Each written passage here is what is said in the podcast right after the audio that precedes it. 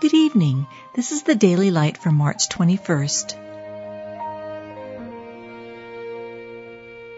Be thou my vision, O Lord of my heart.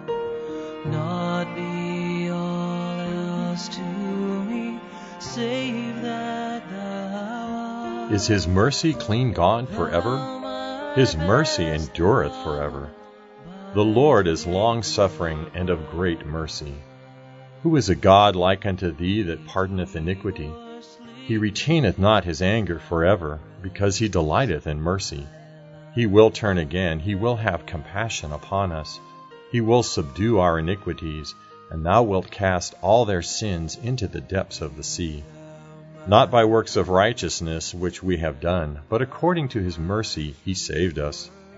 Blessed be God, even the Father of our Lord Jesus Christ, the Father of mercies, and the God of all comfort, who comforteth us in all our tribulation, that we may be able to comfort them which are in any trouble, by the comfort wherewith we ourselves are comforted of God. A merciful and faithful high priest, in things pertaining to God, to make reconciliation for the sins of the people.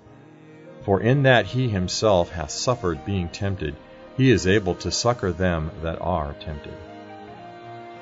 You've just been listening to the Daily Light, a daily morning and evening devotional of Scripture compiled by Samuel Bagster and published in 1825. High King of heaven, my victory won.